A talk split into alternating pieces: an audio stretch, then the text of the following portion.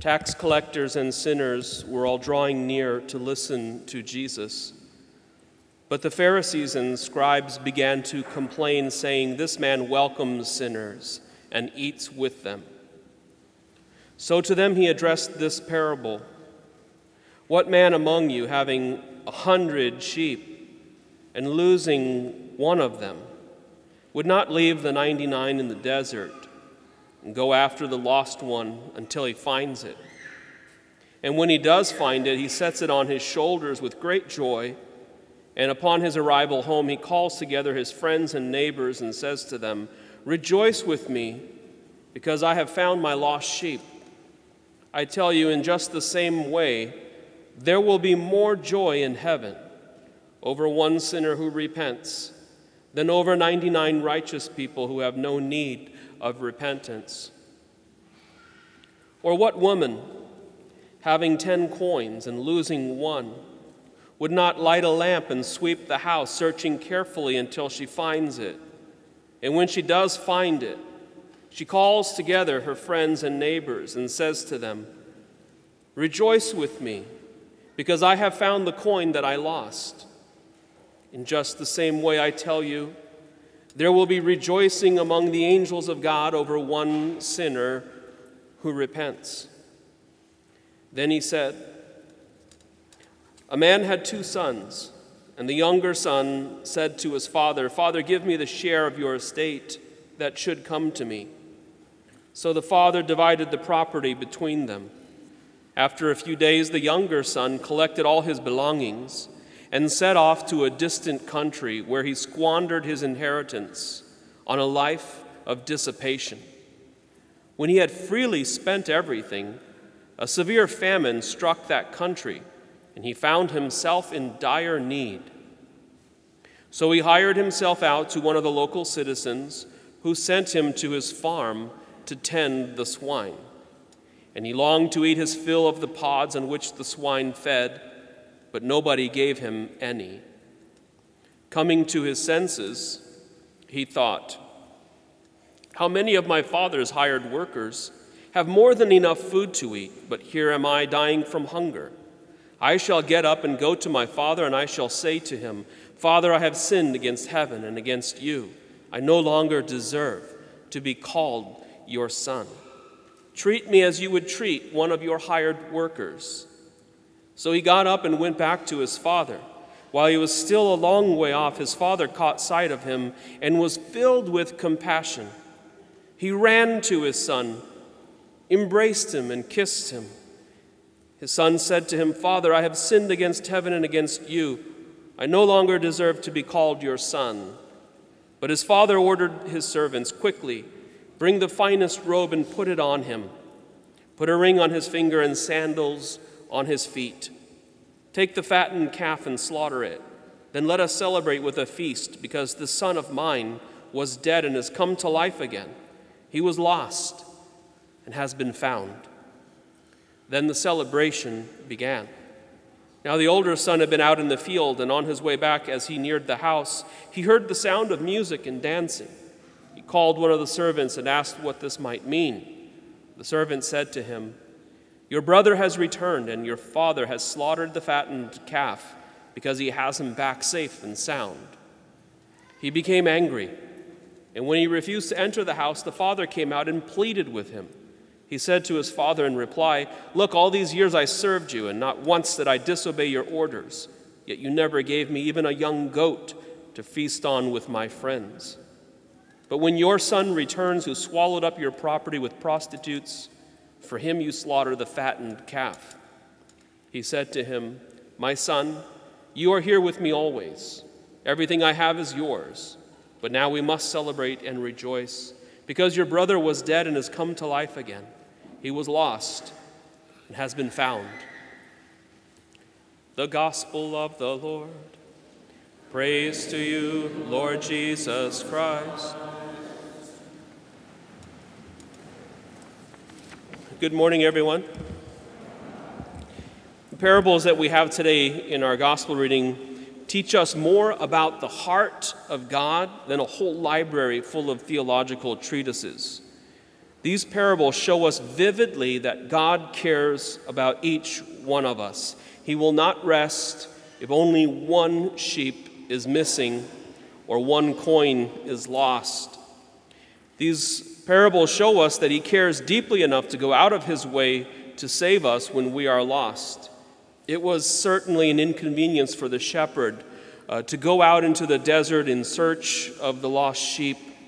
And the gospel asks, you know, what person wouldn't do this? I don't know that I would. 1% loss is acceptable, I think, in any business. But it shows how God is different from us, that even 1% is too much. Or what woman would turn over the entire house because she lost one coin and then throw some sort of lavish party to celebrate? It's probably spent more celebrating than the value of that little coin. But it shows the generosity, the mercy, the forgiveness of God. This portrait of God's goodness and his mercy and forgiveness is set in high relief by the contrary attitude of the Pharisees who are complaining about Jesus. He goes out looking for sinners, he eats with tax collectors. These Pharisees, if they possessed Christ's power of, and authority, they would perhaps destroy all sinners. But Christ rather uses his power and authority to call sinners back into communion with God.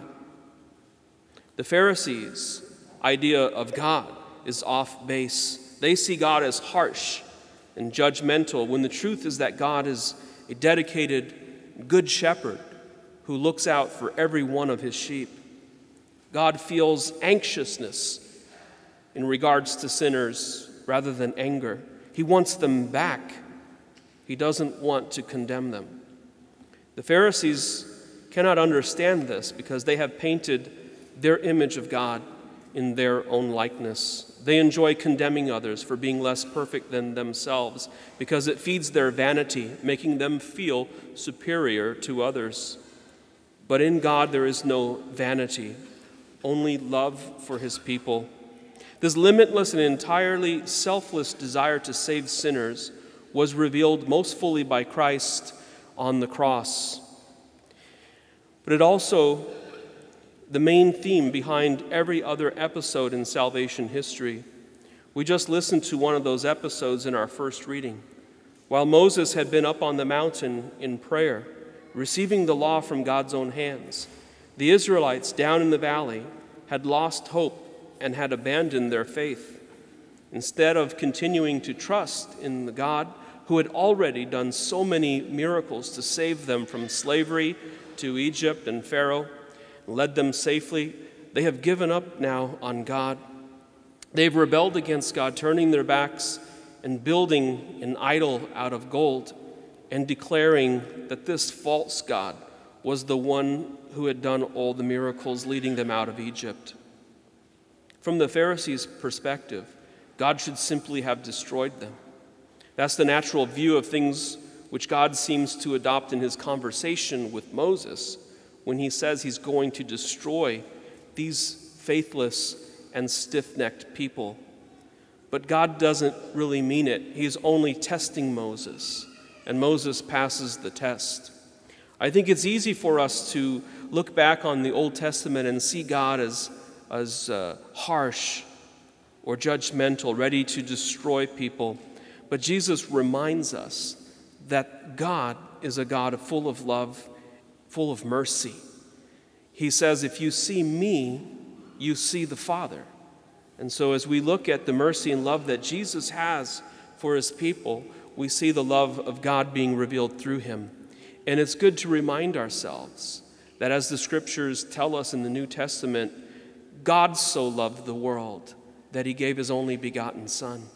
And so the initiative was not on man's part, but it was God's initiative. That God so loved the world, that God sacrificed his son for our good.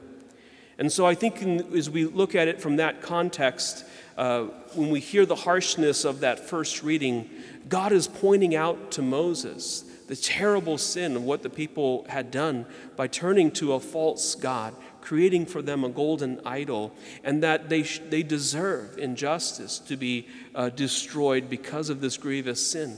But God was already prepared to forgive them. He was waiting for Moses' response to do it. And just as Jesus, hanging on the cross, could easily have condemned all of mankind, Jesus speaks those beautiful words Father, forgive them, for they know not what they do. This beautiful phrase uttered by the Lord on the cross reminds us that it's not because of man's greatness that we are saved, but because of our ignorance. Forgive them, for they know not what they do. Moses had spent weeks in prayer in God's presence. He had been faithful to God's will through some very difficult times. And so, by this point in his life, Moses has come to understand the heart of God, a heart built of mercy and forgiveness. Knowing this, Moses doesn't hesitate to pray for the people. He knows they deserve punishment, but he also knows that God wants to give them another chance to show them again his mercy. And so he confidently asks for that. This message of God's attitude towards us sinners gives us the secret to the sacrament of confession. Our fallen human nature, egged on by the devil's temptations, tends to see confession as something unpleasant. We tend to avoid confession or not to look forward to it. But think about that for a moment. The gospel again and again says, All of heaven rejoices over one sinner who repents. Why wouldn't you want to give the angels a reason to have a celebration? Or all the saints? The whole of heaven rejoices as one sinner repents and turns back to God. And so we should rather be confident and look forward to coming back home to the Father. I tell people over and over again in confession as I thank them for confessing their sins, I say that your desire to be reconciled with God is pleasing to Him already. Just as in the story of the prodigal son, before the son even says a word, the father is, is filled with joy just seeing him on the road and runs to his son and lavishly embraces him and kisses him. And so the father is pleased with our desire to come to confession, even if we don't make a perfect confession. Have you ever gone to confession and felt worse afterward than you did before? If you did, then the priest who heard your confession did it wrong. Everybody that I know says that when they come back out of confession, they feel as if a weight has been lifted off of them and they feel like a million bucks. Just this past week, I had the awesome privilege of hearing a young child's very first confession. And when we came out, his father embraced him and said, Don't you feel so much better now? And the, you know, that's always been my experience. Confession isn't something that we should fear, but something that we should see as, a, as God's mercy being lavished upon us. God didn't invent the sacrament of confession to torture us, He invented it because He loves us. It's not meant to be a drudgery, nor is it God being manipulative or coercive. Rather, confession is God's way of making it as simple and direct as possible for us to come back into the flock after we have wandered off. It is the perfect way for us to let Him take us back into His arms back into his home after we have turned away from him, just as the father in the parable took back his prodigal son. I'm reminded of one of the great sayings that Pope Francis said when he first became the Pope. He said, God never grows tired of giving us mercy and forgiveness. He says that it's humanity that grows tired of going back and asking for it again. God knows the devil will keep sowing doubts in our hearts about whether or not God really loves us. or whether God can forgive our sins, especially the particularly bad ones that we're most ashamed of.